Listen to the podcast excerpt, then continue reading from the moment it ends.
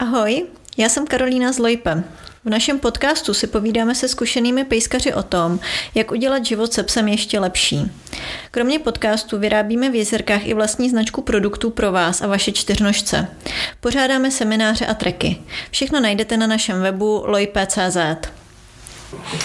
Ahoj, vítám vás u Lojpe podcastu, který bude dneska speciální díl, vánoční. Eh, podíváme se na to, jak přežít Vánoce se psem. Pozvala jsem si Terezu Venzarovou, která se věnuje výcviku psů a socializaci pod projektem Zažij psa jinak. Ahoj. Ahoj. No a první otázka bude, eh, co jsou vlastně nástrahy Vánoc, nebo co nás může překvapit o Vánocích se psem?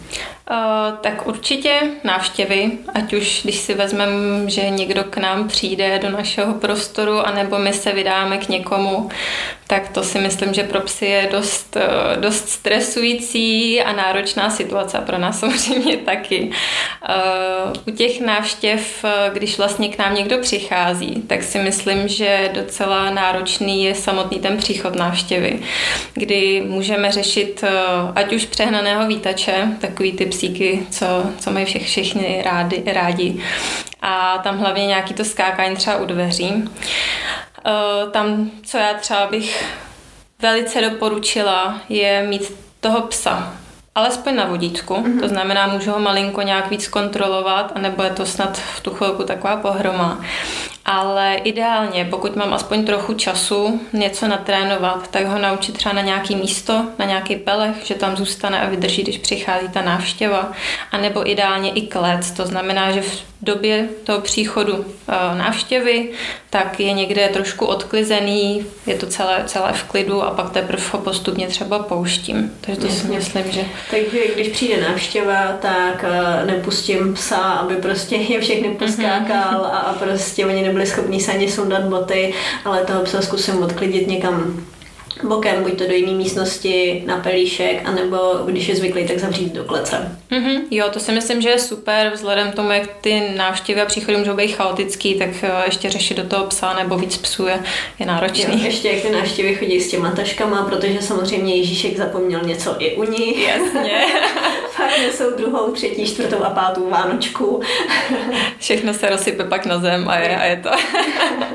Jasný, no. Takže, takže to si myslím, že je určitě super, ale co bych možná ještě ráda dodala, že ne všichni psy jsou ti, kteří vítají návštěvy nadšeně, takže je potřeba i myslet na to, uh, zda nemám psa, který si třeba chce chránit svůj prostor, který se necítí dobře, když tam je cizí člověk nebo i známý, ale který vlastně mu tam vstupuje do jeho prostoru, ať už to může být třeba strach psa o svůj nějaký, nějaký pomyslný bezpečí, anebo vyloženě bránění si prostoru, který v podstatě jakoby zdrojařeň. Mm. Tak tam už, eh, tam už třeba můžou nastávat i trošku, eh, řekněme, drsnější situace, kdy už to není jen o tom skákání, ale i třeba nějaká případná agresivita a podobně. Takže tam takhle platí úplně stejně, spíš jenom myslet na to, že tam eh, jde už opravdu o nějaký bezpečí a mít to na paměti.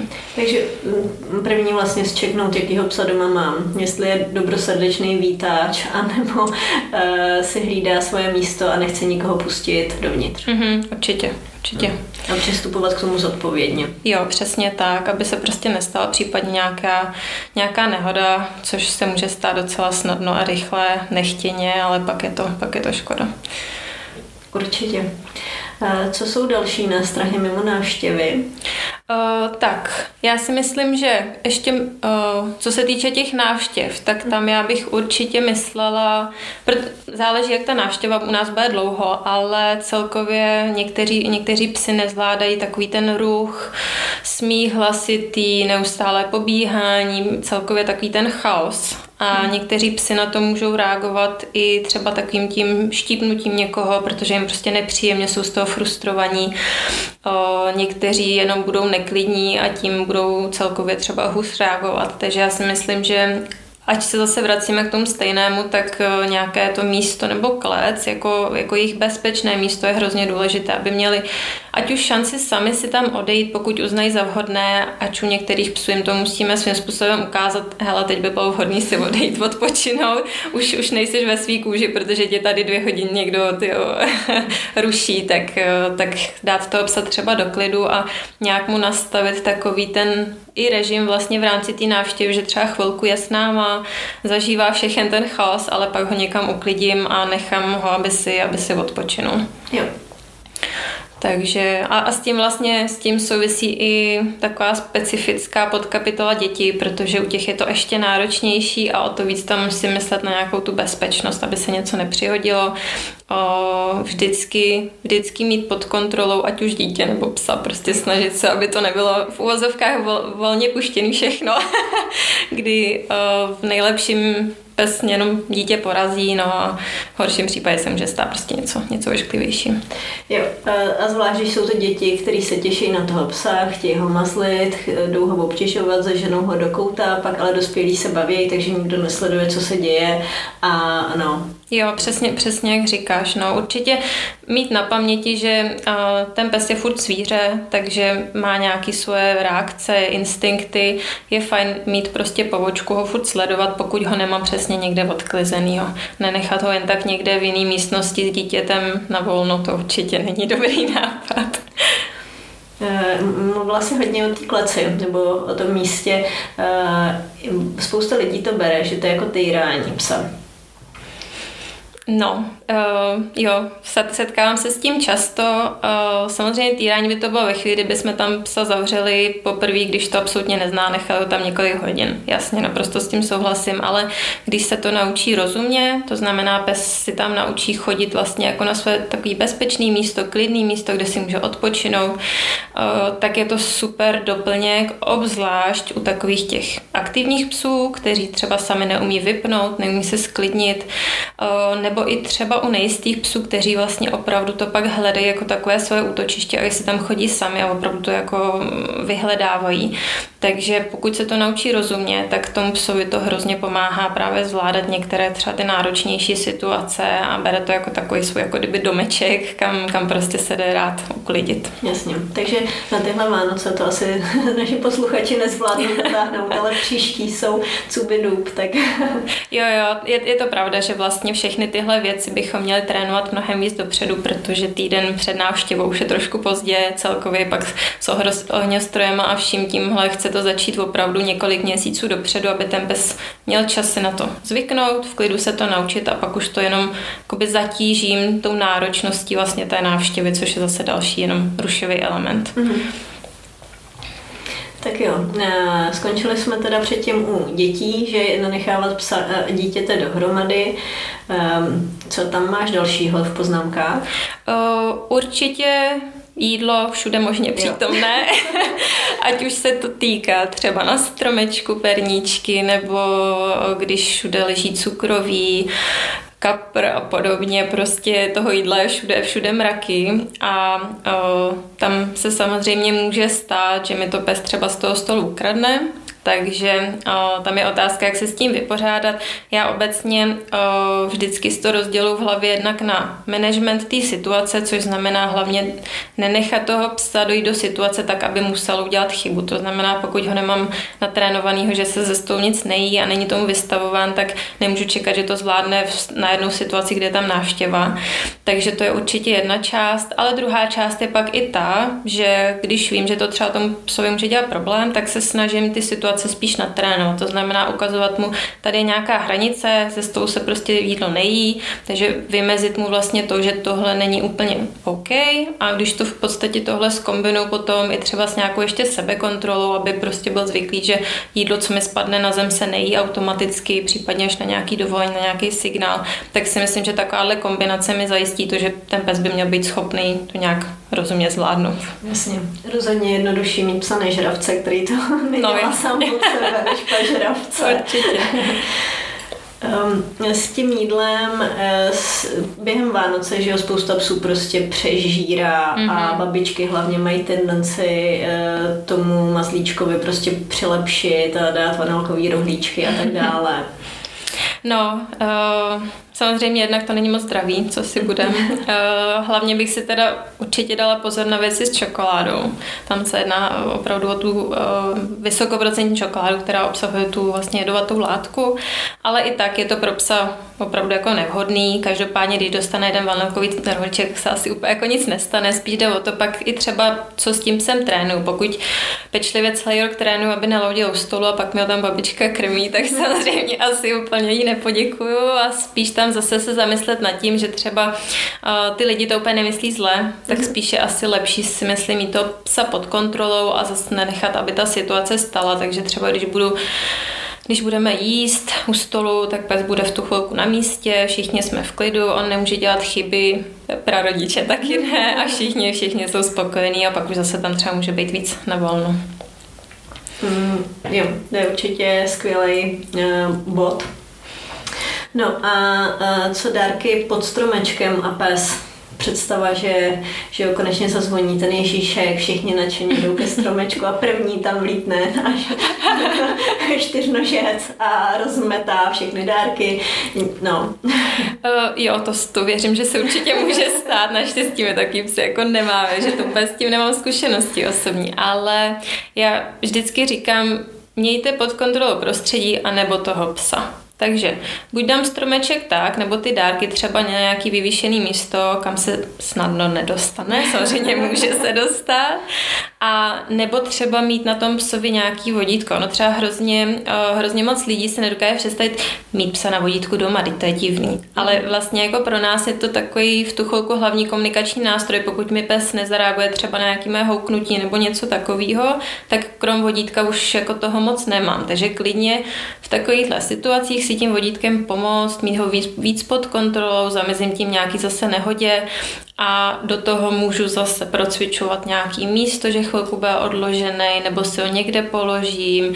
Třeba klidně k něčemu uvážu, jakoby nestydět se za to, když si musím takhle v úzovkách pomoct, protože třeba to ten pes ještě sám nezvládne. Mm-hmm.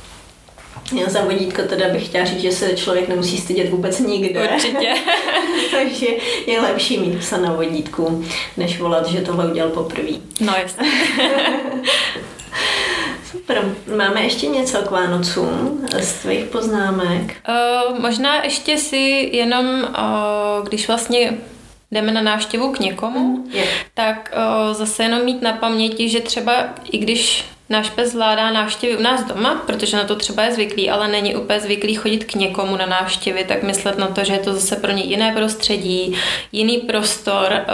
Tam já, co mám opravdu ráda natrénovaného u svých psů, je to, když vlastně mám ho na vodítku a to vodítko přišlápnu tak, abych mu jenom zamezila vlastně někam chodit. A když to natrénu v tréninku, no to je určitý, určitý taký postup a protokol, tak on se naučí, že vlastně přitom si lehne a nějak tak jako kdyby relaxuje, samozřejmě nemůžeme čekat, že tam usne, ale uh, každopádně je víc v klidu, než bych ho třeba nechala na volno on tam pobíhal mezi tou návštěvou. Mm-hmm. Myslím si, že na nová místa, když někam přicházíme, tak samozřejmě ne vždycky se budu tát klec a takovýhle jako ne tak praktické věci, tak to vodítko je něco, co mám sebou prakticky vždycky a můžu tohle využít, aby se pes snadněji uklidil, uklidnil na novém místě, uh, s čímž možná ještě vlastně souvisí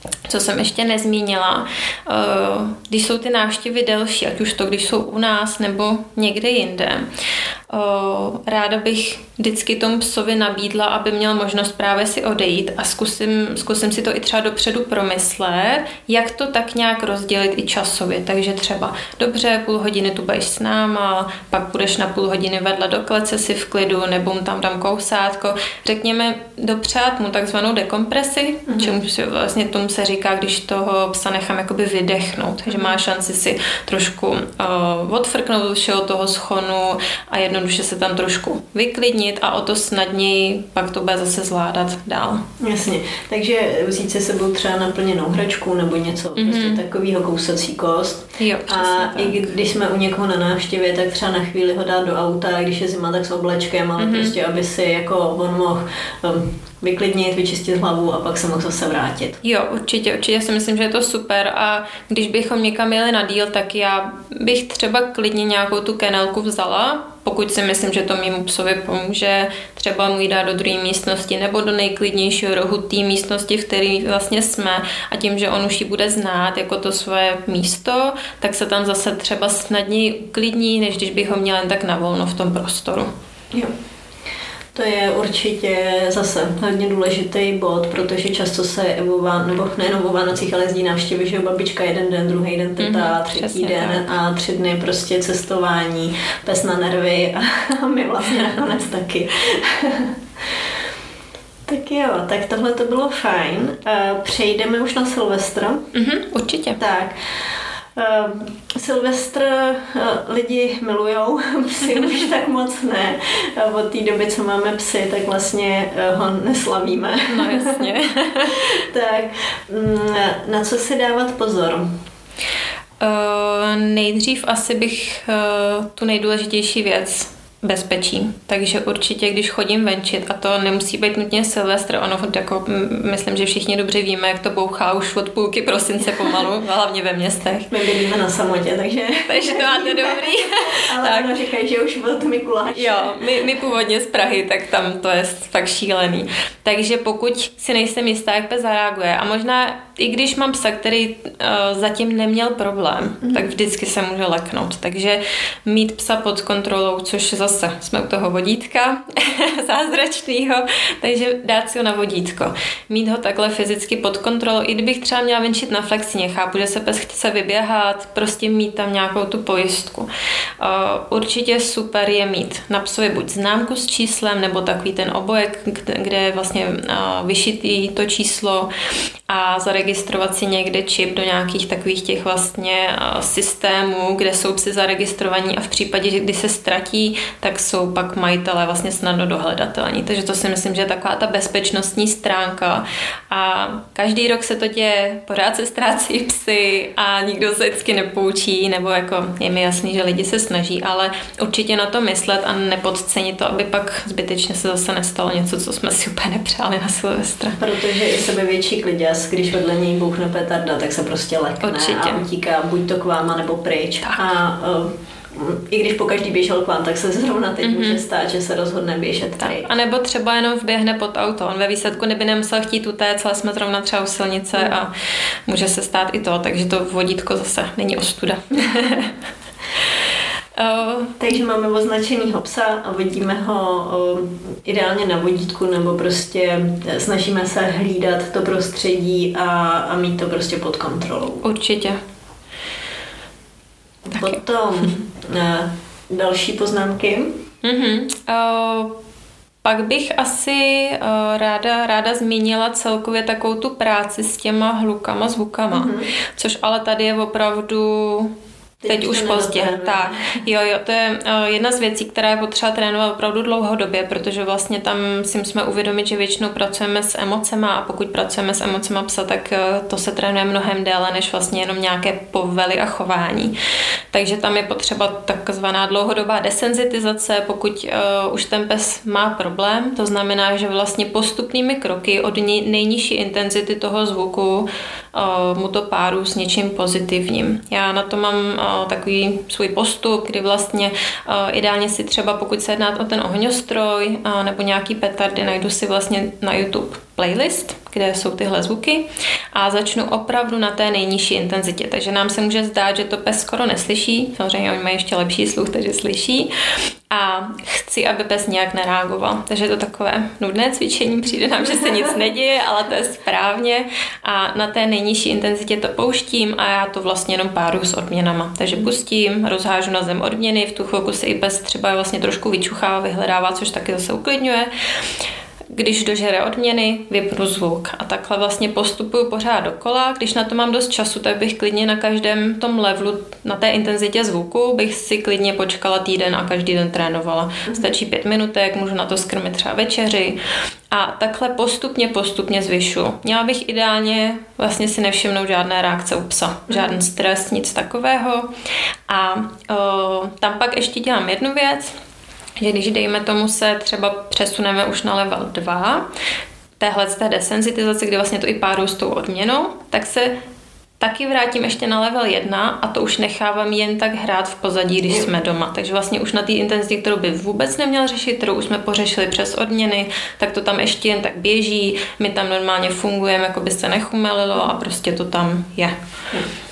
Takže to je takový, takový můj postup a určitě myslet i na to, že jedna věc je, když to dělám doma, ale druhá věc je, když to pak ten pes slyší venku. Takže já jsem třeba chodila u nás do parku v Praze, měla jsem reproduktor, pouštěla jsem to tam, že jsem si ho třeba položila na, na lavičku, šli jsme o kousek dál a já jsem to zapnula, takže to vlastně bylo docela realistický v tom, že najednou se někde za náma objevily vlastně zvuky, jako kdyby ohňostroje, petard a tam už jsem to docela ráda vlastně i párovala třeba s hrou, protože zase ten pes na to trošku víc zapomene, ale můžu to samozřejmě pořád párovat s tou odměnou a tím ho vlastně i vystavit tomu zvuku ve vnějším prostředí. No a mm, máme třeba psa, který se nikdy ničeho nebal a naraz se prostě to něčím spustí. Uh, já to zjistím poprvé nejspíš jako v tomhle období kolem Vánoc, mm-hmm. takže pak mám vlastně rok na toto nacvičit. A zhoršují se tyhle ty reakce třeba během uh, věku, uh, stárnutí psa, takže? O, to hodně záleží. Samozřejmě u stárnutí je v úvozovkách jedna výhoda, že psi hluchnou, tak to, to mám výhodu v tom, že často pak na to přestávají reagovat. Ale na druhou stranu uh, můžou rá- začít potom ke stáří reagovat trošku víc, ať už z jakýchkoliv důvodů. Uh, tam je právě, jak jsme se bavili o desenzitizaci, což je vlastně to, že uh, psa dělá méně citlivého na mhm. podnět, tak je ale přesně opačný proces, takzvaná senzitizace. A to se krásně může stát tak, když ten, ta intenzita toho podnětu je moc vysoká, vysoká a pes se citlivuje, to znamená je to horší a horší hmm. a horší. A to je vždycky jenom o té situaci, o, o, vlastně o té intenzitě, protože vždycky v tom procesu je důležitý začít opravdu na té nízké intenzitě, abych si byla jistá, že dělám desenzitizaci a ne naopak. že toho psa víc a víc stresu. Přesně, jo, jo, jo. Hmm. jo.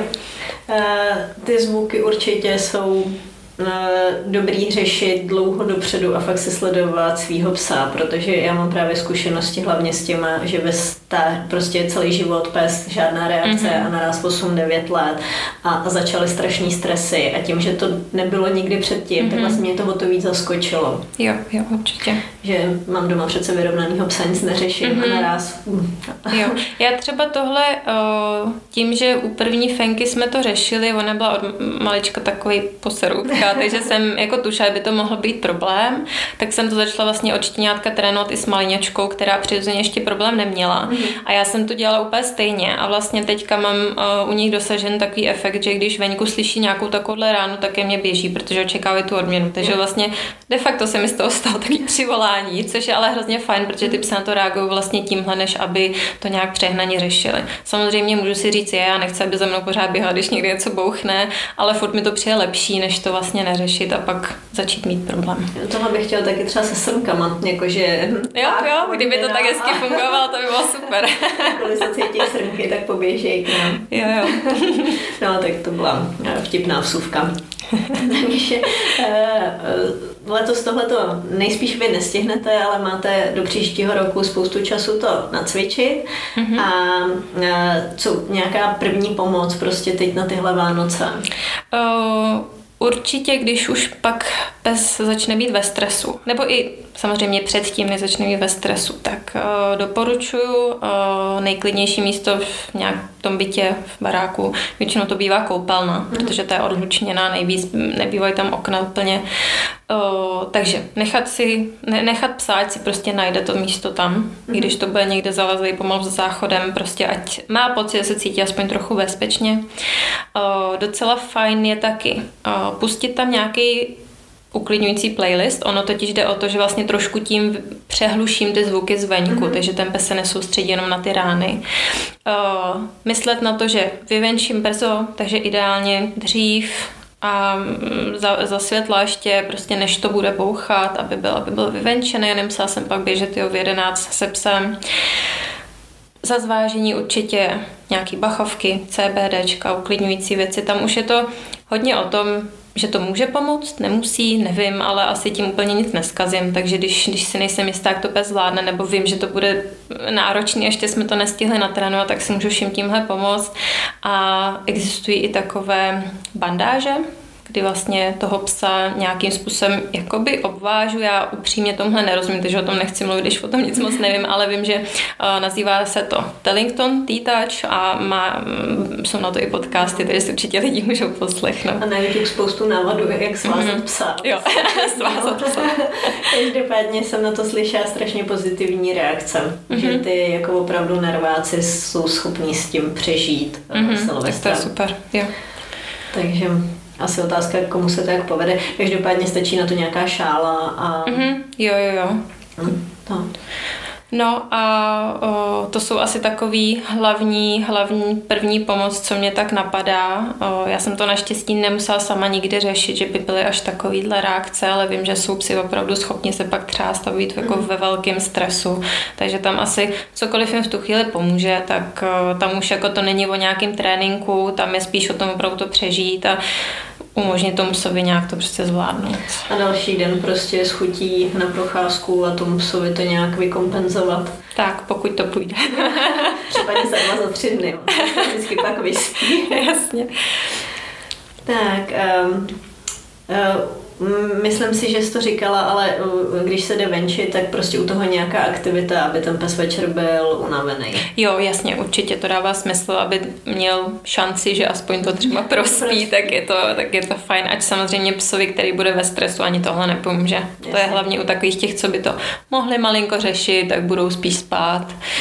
Eh, u toho mě napadá odměna. Má smysl toho psa nějak jako prokrmovat, eh, nebo už to je zbytečný? Uh, hodně záleží na tom, jaká je ta reakce. Uh-huh. Když bude fakt ve velkém stresu, tak je to úplně k ničemu. Uh-huh. A tam si pravděpodobně ani odměny brát nebude, protože vlastně pes, když si řeší své bezpečí, tak vypíná potřebu žrát, protože proč by žral, když se bojí o své zdraví a bezpečí. Takže tam bych se na to úplně jako vlastně vyprdla. Uh, pokud pes třeba reaguje jenom trošku myšleno, spíš, jako reaguje na ten zvuk, začne třeba štěkat, ale není to vyloženě nějak stresový, tak třeba já tam si myslím, že není od věci klidně odměňovat, protože my vždycky musíme myslet vlastně na to, že v rámci situací se pes samozřejmě učí operantně, to znamená přemýšlí o následcích, říká si, co, co se mu vyplácí, ale učí se i klasickým podmiňováním. A ono to klasické podmiňování je často silnější.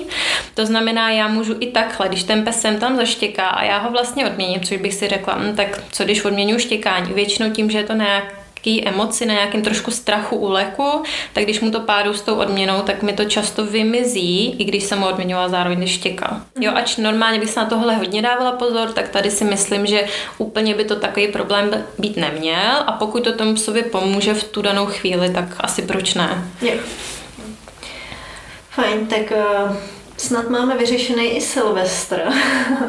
a teď mezi tím eh, většina lidí je doma a když vlastně že jsou ty náročné svátky, návštěvy, pak nás čeká Silvestr, pes o tom ještě neví, eh, je dobrý si mezi svátkama nastavit režim, anebo toho psa prostě máme skvělý volno, tak každý den vyrazíme na 10 hodin na vejlet a um, pes nebude odpočívat. Um, určitě režim je vždycky důležitý. Jsou samozřejmě psy, kteří ten režim tolik nepotřebují, ale to jsou většinou takový ty pohodáři. Čím většinou mám nerváka, akčňáka a taky jako v úvozovkách blázna, tak o to víc na ten režim musím myslet, protože vlastně to je něco, co on zná a co mu pomáhá se vyrovnat s eh, případným tím chaosem okolo. Takže je to něco, do čeho jakoby zapadne a co je pro něj známý. Takže na ten režim myslet jednak z tohohle pohledu, z té eh, z pohledu té předvídatelnosti, mm-hmm. ale zároveň samozřejmě z pohledu odpočinku, dostatečného vyklidnění, protože vlastně ono, stresové hormony se vyplavují z organismu relativně dlouhou dobu, až myslím si dva až tři dny, nějak tak. A v tu chvíli, pokud jeden den pes zažije opravdu hodně náročný den, je to pro něj těžké, tak druhý den se může chovat hůř v běžných situacích než třeba doteď. Mm. Takže myslet na to, že o to víc mu dám klidu, o to víc nějak opravdu klidně taklec v jiné místnosti, aby si odpočinul. Určitě nějaký takový ten enrichment, což je v podstatě nějaké žvíkání, takže přesně kousátka, čuchání, liky matky, celkově venku na procházkách, ať si čuchá, zároveň i ho ale unavit, aby pak zase se mu dobře spal. Prostě takový ten, to běžný, co se snažíme s tím sem dělat, aby byl spokojen, tak to i tady mi pomůže. Skvělý, tak eh, to jsme podle mě probrali celý vánoční svátky. Mm-hmm, super. tak to doufám, že eh, vám to pomůže třeba něco, eh, kdybyste k tomu měli jakýkoliv nápady a podněty, co nás třeba nenapadlo, protože já třeba mám doma dost zlobivý psy. tak myslím si, že zážitků mám spoustu, ale určitě každý má nějaký svoje story. Tak budeme určitě rádi za zprávu, mail nebo cokoliv. Děkuju moc eh, Trce, že za náma dorazila a podělila se s náma o svoje zkušenosti. A uh, přeju vám co nejklidnější svátky a zase někdy naslyšenou. Ahoj. Ahoj a moc děkuji za pozvání. Díky za poslech a jestli se vám podcast líbil, dejte o něm vědět všem ostatním a sledujte nás na sociálních sítích. Pokud byste chtěli podcast podpořit, stačí kouknout k nám na web a přihlásit se na některou z našich akcí, které pro vás pořádáme, anebo nakoupit v našem e-shopu. Napište nám, pokud vás cokoliv zajímá, anebo máte nápad, jak bychom se mohli zlepšit, abychom život se psy udělali ještě lepší.